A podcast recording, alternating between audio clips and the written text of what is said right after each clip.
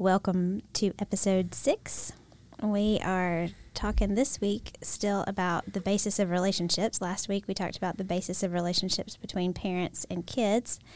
And this week we are talking about the basis of relationships between siblings. Yes. Uh, so this episode um, is we're, going to talk ab- about some practical, some how tos, but there is kind of some ideology we want to talk about on the front end of this um, because um, one of the ideas that we wanted to challenge as we got into parenting and, and started realizing we were having multiple because this wasn't with our first obviously when you have a first you don't have the sibling Right. component Right. um, but when we were pregnant with our second, um, one of the ideas we wanted to challenge was this idea that that siblings just fight. Um, and, at that time we were hanging out with a lot of siblings in the student ministry. right, we had a lot of, of brother and sister pairs, and there you know were multiple sibling pairs in the student ministry, and they had issues, and there was that that sibling rivalry that you hear about. Um, And there were things that I didn't address, I think sometimes because I just I just assumed they were brother and sister and they Right. just but Right, and and Farah, to, to her credit, she's done very well with this, and she had she doesn't have any siblings per se. She's got some step siblings, I have some married and two siblings too, but but Right. not biological. Right. So, and I, I have a lot of siblings in my family, but um, we we feel like this is something that we need to address because I, I don't think that has to be the case. That there there has to be sibling rivalry in the home, and and I hope when you heard our kids uh, a couple episodes ago that you heard that they really are for each other. And one of the things we wanted was to have this team concept that we were all moving the same direction. Um, so our, kids very much are on that same page that they are for each other, that there's not a rivalry, that they're competing against each other in um, all these different aspects and things, and they they're they're argumentative to the point that they just want to to be better than the other kid. Um, so we said in the last episode, we said it a couple of times, and we haven't really unpacked it. But we, we've talked about that respect is the fundamental element of human relationships, and um, I, I believe that, and that's, that's something that we. Um, I'm pretty sure I read it somewhere in a book. I don't remember what book. Was it in King Me or do you know? I don't remember. Um, but uh, thinking about the ideology of it, um, if you don't respect someone, you really don't have a basis for a relationship. If you are are looking at someone, you don't respect anything in their life about what they're doing or who they are, who they are as a person, you're not going to have a relationship with that person. And, and a lot of rivalry is rooted in a lack of respect. So I'll, I'll go to probably the easiest example um, living here in the South. And if you hadn't figured it out, we're from the South. Um, we You we might not pick up on it from David. we have a lot of sports teams, particularly college teams, and there is a lot of rivalry amongst college teams, and and there is a huge lack of respect between college rivals. Now, I don't think the players and the coaches show that disrespect. I think it's more among us as the fans, people who never participate in the games at all and have no real say in what happens on the outcome of the game. But we disrespect each other a lot, and there is a huge lack of respect. So when it comes to there, there are, are marriages that I know that struggle during football season because they just can't respect the other's football team or or whatever. So up in other parts of the country, I know that that pro teams are uh, have some of that same kind of rivalry and that that bad blood and that kind of stuff. Um, we don't experience that in the professional ranks down here as much as mostly around colleges. Um, so I'm not going to tell you what our college affiliation is because you will automatically start tuning me out if I tell you who we pull. If you know who, if you know us and you know who we pull for, then uh, congratulations to you. Um, but if you don't, then you can just guess and you can shoot me an email and guess. I don't, I don't care. All right. So this concept of sibling rivalry, we were wanting to um, kind of challenge that assumption that it had to be there. That you, if you were going to have siblings, that they were going to compete. Um, I started looking and getting ready for this episode. I looked up the definition of rivalry, so because we all know what it is, right? I mean, kind of. but I, I couldn't I couldn't put my hands on the definition of it. And I'm like, all right, I'm gonna Google it. Good old Google come come back with a, a definition. The definition that come back came back on Google was competition for the same objective or for superiority in the same field.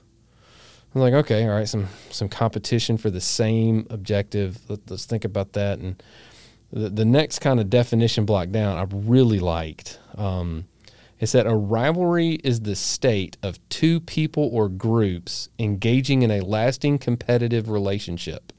Rivalry is the against each other, that's in quotes, against each other spirit between two competing sides.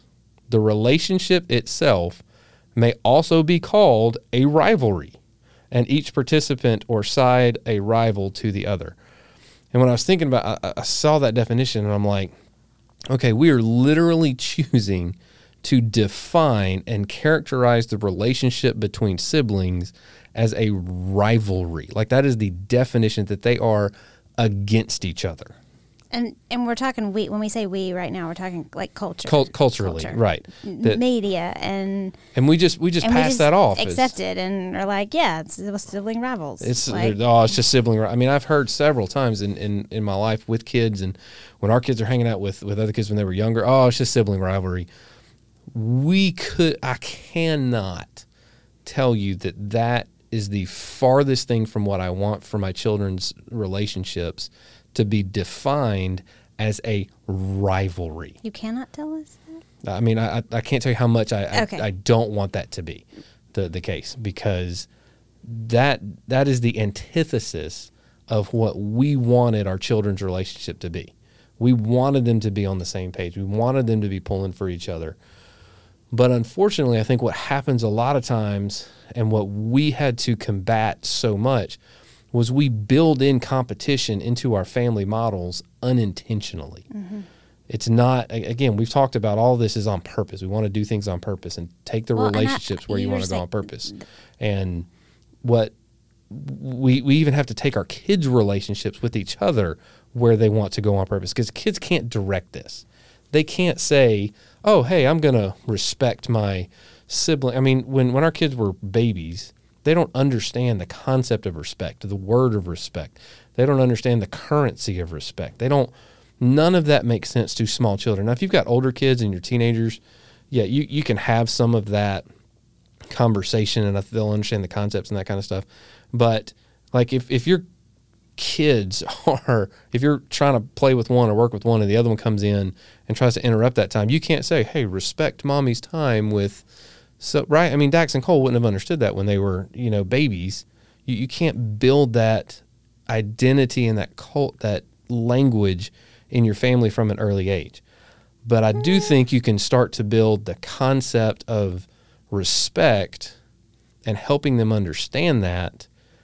But you're going to have to do different words and different things because I think naturally kids are going to be competing when they come when they're younger. And, and our boys are 22 months apart, so they're relatively close. I, I think I think birth order and, and gaps of ages are going to have some play into this. They will, but I mean, they kind of do because there's a gap, a big gap between that five year gap between Corwin and the boys, but there's still this. That concept of, of rivalry could still be. I, Yeah. I could see where they could compete. Right. If if yeah, I, I so it may not play as much into it as I think it might. I, I don't. We're we're not psychologists. We are not um, counselors in any shape, form, or fashion. Farrah is educated from a speech therapist perspective and how to communicate and build communication in the home and that kind of thing. And have had a little bit of psychology, but And, not. and right, so don't don't hear this as we're the end all be all. But having read a lot of books and spent a lot of time, there are resources out there that we- we're not just coming to these conclusions off of a whim. These are things that we have looked at and read and, and have come to believe. So, but this this sibling rivalry where they're competing most of the time, what kids are competing for more than anything else is attention that is their when, when children are small and even teenagers as they get older they are competing for attention and i think we have to be very intentional and, and purposeful in how we administer that attention and how we build that fill that need for attention amongst our kids. Um, and again our model flipping back all the way back to the model our model was we were trying to model our parenting after how god parents us. So one of the things I do want to bring up is is this rivalry showed up even in God's relationship to Cain and Abel. So Cain and Abel were brothers. They're in the Bible if you don't know that. Um, they were both sacrificing to God. Which one was fruits and vegetables, and which one was I don't I'm remember. pretty sure that Abel was fruits and vegetables. Was, I think so. Was farming, and Cain was Was the animals? was the animals. Right. Pretty sure. And God had instructed them and told them how to do their sacrifices and all that kind of stuff. Anyway, Abel sacrifices were accepted by God, Cain's were not. And Cain got jealous that God accepted the sacrifice of Abel and not his. Well, ultimately, Cain made a choice to not give God his best. So he was mad at Abel for Abel being accepted and him not being accepted, but it wasn't Abel's fault. Abel gave God his best, Cain didn't. And that rivalry that was created, ultimately, where Cain killed Abel, um, that rivalry that was created was created because of his choices. Now, we talked a lot About choices. about choices a, a week or so ago, or a couple weeks ago, however long you, it's been since you've listened to that podcast. Um, this is one of the reasons we try to focus on choices with our kids because rivalry is a choice.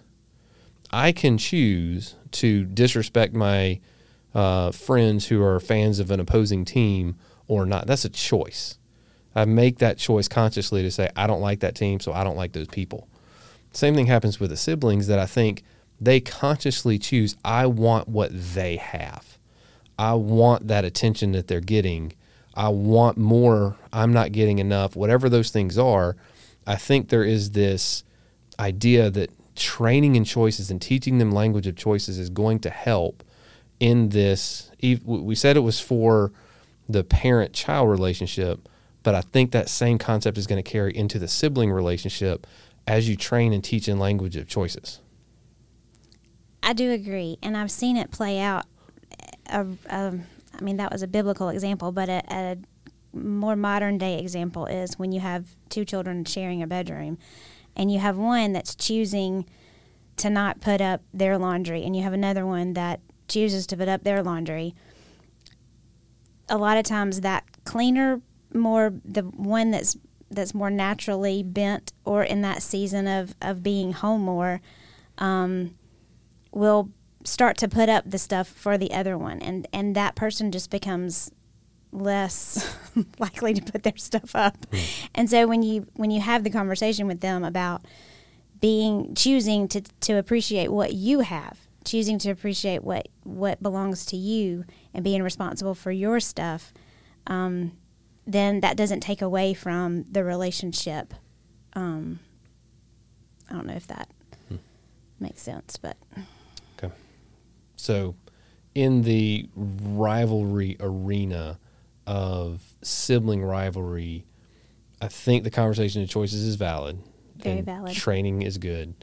But when kids are ultimately competing for, and I, and I think the main thing they're competing for are parents' attention, you're going to see that rivalry rear its head more than others. And you can see that as um, when a kid is young and a new baby is born and the focus and attention goes to the new baby because it has to that baby needs more attention. The older child is going to start to act out to try to get some of that attention because it and, and the child can't they can't verbalize these things. They don't know what's going on inside them. They just know they don't like how they feel. So they are going to be um, lashing out and doing and, and you've if you've had multiple kids and some of your kids have started to get older you've probably seen some of that um, same thing happens in rebellion when even if it, it's late in the teenage years, when kids start to rebel, a lot of times what they're rebelling against isn't necessarily the rules or the what's set up into place. It's that they really want their parents' attention. They're trying to act out to get the parents' attention. I'm not saying that's always the case. There are multiple factors that key into that. But a lot of times, as you start to see little seeds of rebellion planted in your kid's life, a lot of that is a, a hey, I need you. I need your attention. I want you to be invested in what's going on in my life um, when we would um, uh, when we were student pastors um, when we would counsel parents a lot of times parents would come to us and say hey i've got this going on with this kid the the first thing we started to do is try and point hey how can you spend some regular time with your kid How connected are you? how how can you if you're not connected how can you get more connected because a lot of times what they started to see is hey we were really connected and i thought that was going to carry us through but that connection has to be maintained. And and we read all of that in a book. Right. That was in a book. That was not our general knowledge that we just came up with. So they they parents and and I think we there are moments that we've been guilty of it too that you think, oh, okay, my connection's good. I can take a break for a while. I can just coast for a while. And that's not the case with teenagers because teenagers leak. And the world that they live in and the emotions that they go through Drains them. it, it drains them and they leak and they need to be refilled and um, we as christians even leak and the bible talks about a continual filling of the spirit we, we can't live off of the successes and the great things god's done for us Or the connection that we've had to him in the past. right we, we can't live off that from 10 years ago we need a new god's mercies are new every day and they're new every day because we need them every day. So god is very specific and intentional about maintaining that relationship with us daily. And the longer we go without that connection to god the the harder it's going to be to make the choices we need to make. Same thing with teenagers and our kids that if we're not constantly maintaining that connection you're going to start to see some rebellion because they're going to be asking for your attention but they're not asking for it the way you think they would ask for it they're not going to say hey dad can we go hang out can we go play paintball can we go to the mall and do whatever mom no they're they're going to no i don't want to do that and they're going to they're going to fight back with you um, They get snarky. they get a little snarky. So that that rebellion is is also um, it starts to show some of that need for attention. Uh, again, I think attention is the main point of rivalry early among kids, and it starts to build a pattern of rivalry that gets perpetuated even in successes. So if you've got one kid that's super successful, say in sports, and another kid that's not, um, I'm going to get on a little bit of a soapbox here. Yeah, it's okay. Farrah's face is, you can't see her face. She's like, oh my gosh, what are you going to say? You know what I'm going to say. Um, but when when one kid is super successful and another kid is not, as parents, if we are constantly using the language of, oh, I'm proud of you. Oh. I'm so proud of that achievement. I'm so proud of your accomplishment. I'm so proud. And we're putting out on all the social medias, oh man, so proud. So and so did this today. That pride is going to be misinterpreted by other kids a lot of times when they're having success that you are not proud of them because they don't have those same successes because now we as parents we can logically say that's not that is not the case i'm proud of what they do and i'm proud of what you do but do you want to say something I mean, you're going to get there. I am going to get there. Um, but the kids can't discern that. And so when they're seeing that pride in an area, they either want to mimic that and they want to try to be like that person and they want, they're trying to live up to that standard so that you're proud of them too. Um, what Farrah and I have chosen to do, and this is very intentional and I'll call it a choice, we have chosen, we never, and I say never, and you're supposed to never say never, but I do say never. We never tell our kids we're proud of them for an achievement, For a result. for any kind of result that they are uh, working in. So if Dax has a, a success in golf or um, Cole has a success in school, we never say, "Man, we're so proud that you were able to get that A or you were able to win that tournament." Or if Corwin does something um, amazing, writing a paper, oh, we're so proud of that paper. We n- we never tell our kids we're proud of them for any accomplishment or results based thing. It's just not. I don't believe it's language, and, and words matter. I don't think it's language that communicate what we really mean. However, But we do tell our kids on a very regular basis, a consistent basis, that we are proud of them for who they are. Because let's let's run this the, to the logical conclusion. Um, are you less proud of your kid if they don't accomplish those things? And I, and I had somebody, I had this conversation with somebody that I worked with a, couple of years ago, and he's like, "So if your your kid's a, a, a loser drunk that strung out on drugs, you're absolutely absolutely I'm proud of that kid. I'm proud of who they are. I'm proud that they are my kid. I am never going to be not proud of my kid. And if if we're standing up somewhere and somebody who's is that one's mine. one's mine. He's mine. She's mine. I don't care what they're doing, where they've been. I am proud that that is my God has given them to me. They are my gift, and I am proud of it. I don't care how shiny they look. I am proud of them. And we are very specific in how we do that. So we communicate to them. Now, when they do achieve something, we're excited for them. And Hey, we use that word. We're happy that you. Oh, that's so good or that we, you did that. Or we congratulate them on all the work they did. Right. Because here's the thing siblings can participate in the happy or the excited. Excited. They can participate because Cole is excited when Dax achieves something, and Dax is excited when Cole achieves something, or Corwin is so excited when her brothers achieve something. Like it's so such a big deal. They can't be proud. There's there's this disconnect in them that "Oh, I can't be proud of. They did that. I can't be proud of that. But they can be excited, and that's the the difference in the language. And and um, you'll probably hear it again somewhere on this po- podcast. But words matter, and how you use words. And it may be like, oh, it's not a big deal. It's just semantics. It, it's really not. We are very specific in the words that we use in our house. Like um, we don't say that it is a living room. We call it a family room. And by gosh, we get together. We just end up as a family in that room. Words matter, and and we have directed that culture of our home for the last 18 years, and we've done it on purpose. So we try with our words not to reinforce rivalry. So we try to give our kids the attention that they need, and how much do they need? Just a little bit more.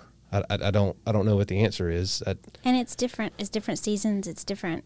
It's different for the kid. Like you just have to to keep a pulse on it. Like Right. what you got to stay connected to your Stay kid to know, hey, what do you what do you need right now? And I will say this is not the resource for today, but but Dannah Gresh has a checklist actually in both of her books, keeping the good in your boy and keeping the little in your girl. Even for teenagers, you can modify the the checklist, but you can go down that checklist and it basically will tell you how connected you are to your kid. There you go. I haven't done that checklist by the way. So Farrah has done that checklist, I'm sure. I do on a regular basis. But I have I've never seen this checklist, nor did I know it existed. So I'm sure Dannah Gresh has done an amazing job with it. Um, so rivalry, I think, is born out of this need for attention, and I think the best place to talk about attention and how to give your kids attention um, is healthy attachment. So Farah, as a speech therapist, has spent um, a lot of time in, in understanding this idea of attachment because it does play into how a child communicates and and those things. So she's going to talk about some ideas on fostering healthy attachment.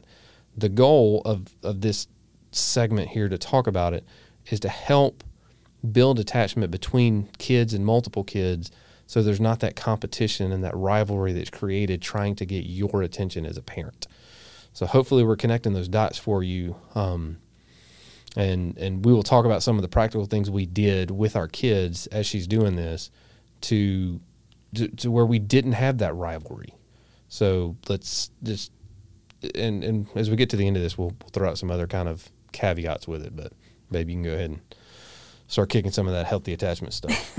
Okay, so attachment starts with the child and the parent, um, and that's why we talked about that last week. Um, attachment is cyclical, so Cyclical, cyclical. Okay, um, it goes in a cycle. right? That's good. Kids will venture out away and explore, and then they will encounter something that they need help processing or doesn't feel good or whatever and they will turn around and they will come back and they need our hands and our arms and our attention to be there ready to receive them and to help them process and um, and then they go back out again and, and it I mean it happens over and over and over in in their relationship the same thing happens in the sibling relationship. They move away, and David's going to talk about that in a little bit, but with their development. But, um, but the main thing, the the best words for attachment is that attachment sometimes ruptures, but in the psychology world, they talk so much about repair, and repair is so possible at any age, at any stage, whatever, if if you lean into it. And we're going to put in the show notes um, a resource that is that that talks about this, and it has a really good like little YouTube video um, that shows that whole that whole cycle of going out and coming back. And a lot of times, the going out starts, you know, pretty early, like around between 10 to 18 months. And that baby that's been so clingy to you that that has needed you and wanted you and and been so attached literally sometimes to you is then pushing away from you and a lot of times parents will take that personally when that's not that's not personal at all they just are going to explore and they need you to be there supportive and ready to receive them when they come back or when they encounter something that they don't really understand what to do with And this is just in a normal developing child. This is every normal developing child. every child Th- this happens. this happens There's nothing that we do as parents to cause it, create it, nope condone it. it just happens. It just happens. It's part of their development. It's part of the way that God is growing and, and, and moving their brain. And He allows us this. He allows us this going out and exploring and this returning and He receives. And He allows it to go us to go out again and, and He receives. Um, and so we can imitate that. Allowing them to push away and not taking it personal, but being there to receive. But um, where that gets ruptured is when they go out and we get offended, and so then we're not there when they come back. Um, and that causes some tension in the relationship, and it can be in in sibling relationships as well. Disagreements are a tool that really give us a window into the person, and a lot of times we think that they're totally bad. Disagreements are horrible, but um, but they're not. They give us a they give us an opportunity to learn what that person's thinking and feeling. And no, it may not be exactly what we're thinking and feeling, but that doesn't negate either either one of those perspectives. Um, and if we lean into it and are there to learn from each other, then the attachment goes grows stronger. So and there are other things that can fracture attachment, right? There's Oh, there's uh, a list. trauma. I mean, hospitalization, things, and and we dealt with that. Like one of ours was, you know, in the hospital for a pretty bad injury, and I was there when the injury happened. And his trust of me. I mean, he was a toddler, but we had to we had to do some repair. We had to, work on you know on that and and come back around because it wasn't there was nothing I could have done to have stopped the injury. it Right. was an accident, but. Um, And I, and I don't think just to kind of bounce off that story a little bit, I don't think we recognized that that rupture in in the season. we didn't recognize it. We started season. to see symptoms of it later, yes, and it it was a couple of years of dealing with this fracture in our relationship, and it was it was both of us. I mean, he was he was kind of fractured from both of us, and there were some acting out and some some issues that um, we had to deal with because we we we didn't know we needed to repair it. right. But as as I learned about repair and that, I mean, he was older, like you know, and some of the stuff seemed kind of um, babyish or immature or Childish, whatever, childish. But um, but I still, as I studied it, was like, okay, but this is possible, and so I'll just you know, I'll give it a give it a try and see what happens. And it really did a lot to repair. And God designed us to heal. He created us and hardwired us to heal in our body, in our mind, but also in our relationships. And He, that is what He does. He He repairs. Right. So mm. this this cycle that we're talking about, I I think played out in our, our child, but also played out in the relationships with his siblings. yes, We saw that disrepair. We saw that fracture that he had with us in that attachment. So his attachment with us was broken.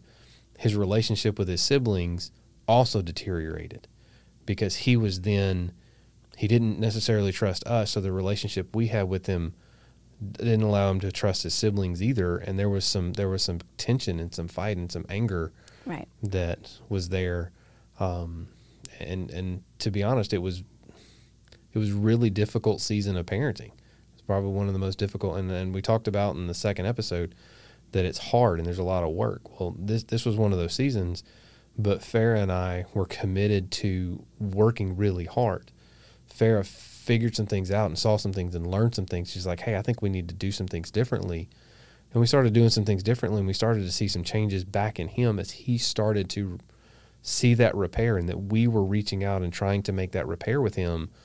it started to mend our relationship, but also started to mend the relationships he had with his siblings. Yes. And I will say they they do want our attention, but they also want each other's attention, and we'll get into some of that um, as we talk. But but that also, when he was in the hospital and he didn't have that attention that um, that he normally had from his brother, because you know it was just I mean that that had an effect too on the relationship, and there needed to be some repair. And then as the brother developed, that that changes too. Um, so this this lack of attachment and the healthy attachment created some rivalry amongst our kids that created some conflict.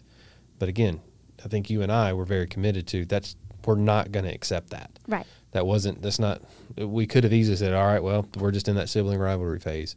Right. And they're just but I don't th- I think if we had not gone back in and repaired it, I think they would still be fractured today. I agree. And we would be fractured and I think we would have a lot more tension and stress in our family if we hadn't have done the work to repair it. Right. Um, and I don't. I'm not going to say it was hard work. It was just consistent, and we had to be consistent in what we were doing to try to repair that. Well, and it's not something that I knew. Like I had to, I had to look for it. I had to study it. That's that's one of the ways that I found out about the the resource that I'm sharing is through looking for those resources and looking for you know what what did I what where were the gaps and Right. how and we were we were looking at counseling and those kind of things is kind of the world we were looking in.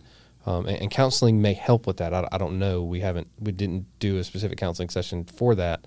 Um, but counselors, I'm sure, are very astute and keen to know, hey, there's fracture there. But I did learn about it from a counselor that was putting out community resources that were more preventative. So she was trying to catch things before they got to the phase that they needed intensive counseling. right. Okay.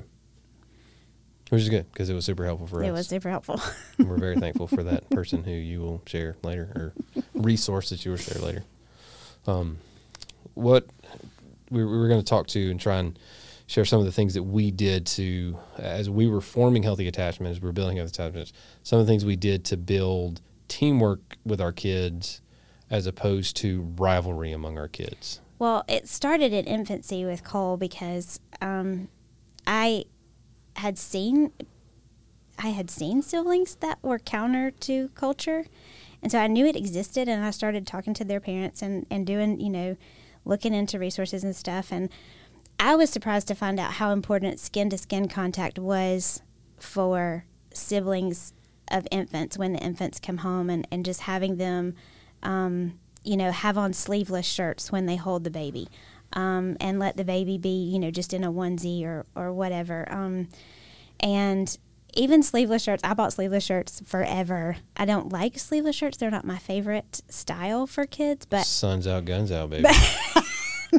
but I intentionally chose those outfits for the boys and for Corwin when they were tiny because it gave them more of an opportunity when they hugged and when they um, did the team carries and stuff like that to to have more skin to skin contact.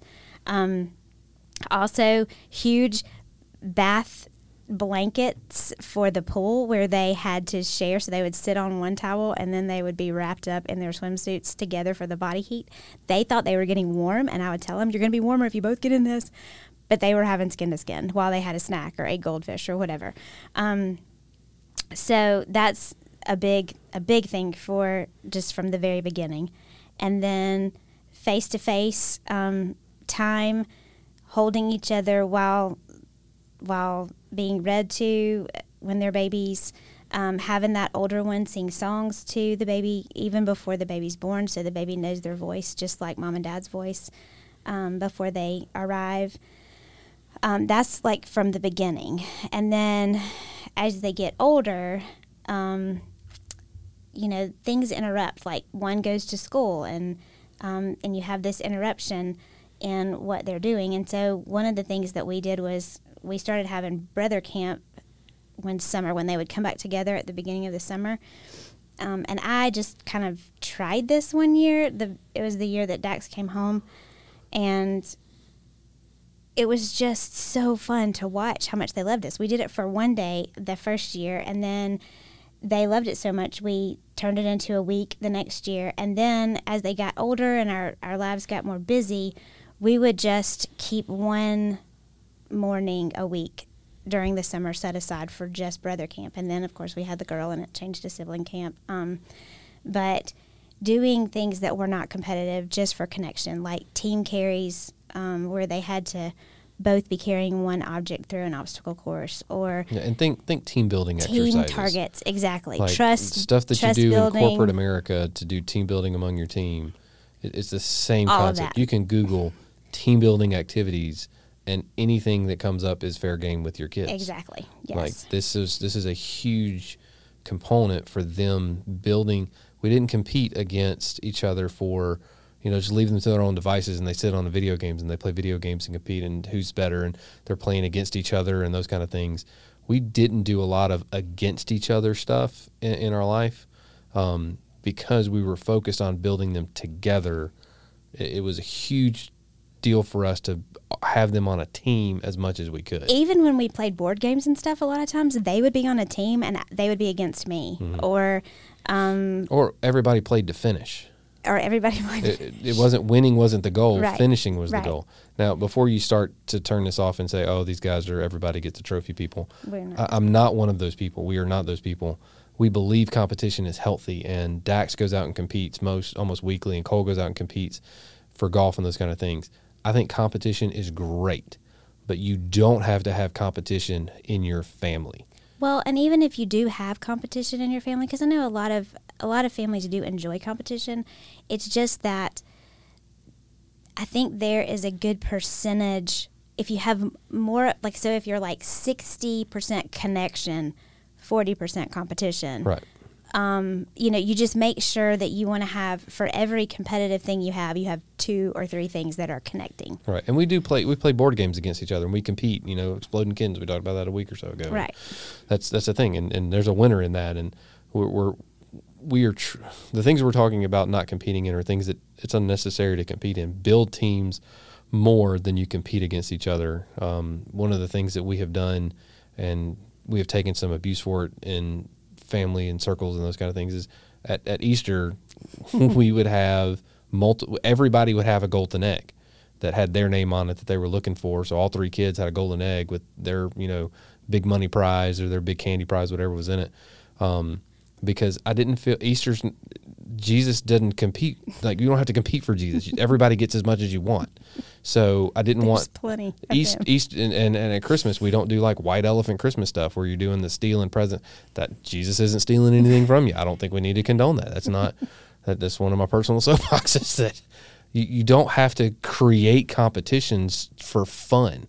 That that you can do teamwork activities and everybody is achieving a goal activities and you're encouraging each other and cheering each other on and doing those kind of things that it's building you up, not competing to where someone feels like, oh, I'm less than or more than someone else. I think one of my favorite things that we ever did for Easter, this is just a random, was when we got the big Lego set and we put different like the different bags in their in Yeah, their big the thing, eggs and then they had to find all three of the eggs together to to put the whole thing together. I think that was a rain out Christmas that we had to uh, do indoors. No, it was a rain out Easter. Yeah. Or, sorry, rain yeah. out Easter. Yeah, Yeah, it got had to do rained out and we had to do it. We Yeah. had to do indoors. And so they spent the afternoon doing the Lego set. So that was kind of unintentional, but we did it. Right. So any other fostering healthy attachment ideas? We're running out of time. Um, so I'm trying to I'm trying I'm, to I'm trying to go quick. so here. as they get older, though, um, some of the things that that we did to try to foster this was if they were fighting over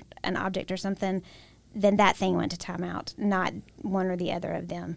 Um, and we've also you have to invest your time in the parents have to invest their time in the the sibling relationship. They have to invest money in it. They have to guard some margin for it. Like I said, like that Tuesday morning was set aside and even if we got invited somewhere, I would say, I'm sorry, we have something going on that day. Can we do a different day? Um, but invest in that money. We've also set aside a budget for them to have stuff together. And it started as little like trips to the gas station, I think. And or um, Dollar Tree or there were several times that I took the boys before Corwin was even born, so they were little, and I would take them to go to an ice cream shop, and I would sit at a totally different table. They were at a brother hangout, and I was there supervising, but they were They were having a date. they were together um, to the arcade, that kind of thing.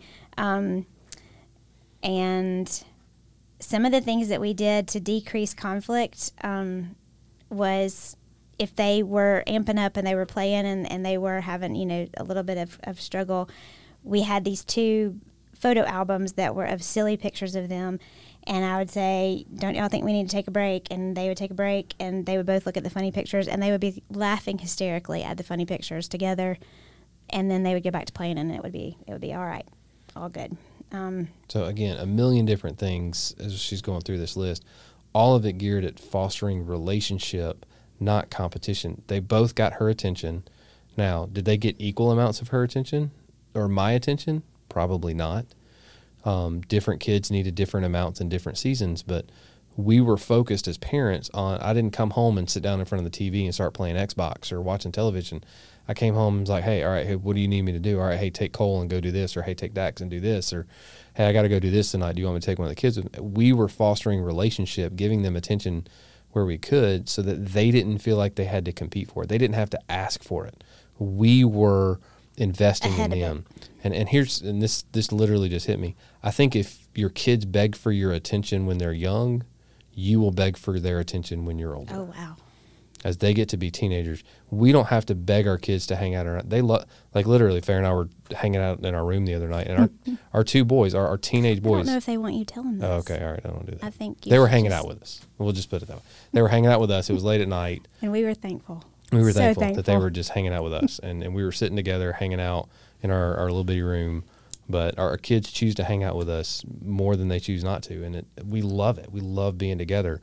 But I think that's the the rewards of putting in that time early. Uh, so, but we're at forty minutes Wow. on this thing, so I think we need to get to um, just the activity and the resource quickly uh, and try to wrap this thing up. So the activity we were going to talk about was do a teamwork obstacle course um, where you're not competing, seeing who can do it the fastest, or it, it's a team event that that it's a, a relay together. If you've got four or five kids, get them all involved. Do as much as you can with it um, to where they are working together to achieve and accomplish a goal and do um, get to the end of the obstacle. Everybody needs you got to be carried here, and you got to help somebody get over here, and you're helping each other.